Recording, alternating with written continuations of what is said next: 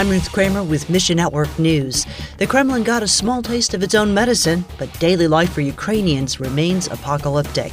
Then later, how can gospel sharing pivot past persecution barriers in Iran? We'll unpack that story for you in just a few minutes. But first, the Kremlin accused Ukraine of drone attacks on civilian areas of Moscow on Tuesday. A few buildings had minor damage and residents were evacuated. But it's a stark contrast to the reality Ukrainians face every day since the Russian invasion last year. Eric with Slavic Gospel Association recently visited ministry partners in Ukraine, and he tells us One of the ladies told me today, he said, I have two lives. I have the life that I lived before the invasion with thoughts of retirement and thoughts of grandchildren and thoughts of the life that I lived in free Ukraine. And now I have the life that I live after the war it's an unknown life. I don't know what the future is going to bring. I just try to get through one day at a time. She says, before it was a quiet night rest. Now it's air raid sirens and explosions every night. SG is hosting gospel based summer camps in safe areas of Ukraine for kids. You cannot imagine how much it means to these kids to have a week or two away in the countryside to hear about the hope they have in Jesus. Mock says, don't take any day for granted. The people of Ukraine will tell you they thought they had a different life. And in a moment, it all radically changed. So don't put off till tomorrow. Getting right with God through faith in Christ, it must be done today. Next, conditions worsened by the week in Lebanon. Between January and April, the Lebanese pound lost nearly 50% of its already depreciated value. Today, the pound is worth less than 1% of a penny and inflation is in triple digits.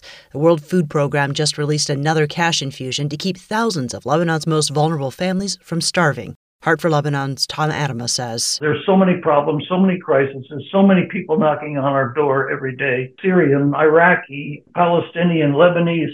All really could use help. Even basic essentials like food and clean water are hard to come by. The prices of food have increased 115% since January. Along with meeting the needs of today, Heart for Lebanon offers hope for tomorrow. People hold them up and just say, What's the answer to all these problems? Where's this headed? We take those conversations, turn them around, and say, Well, I don't know what the future holds, but I know who holds the future, and his name is Jesus.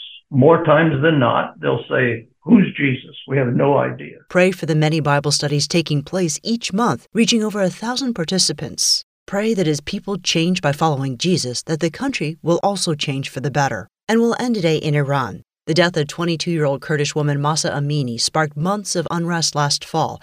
Amini quickly became the poster child of how Iran treats women and minorities.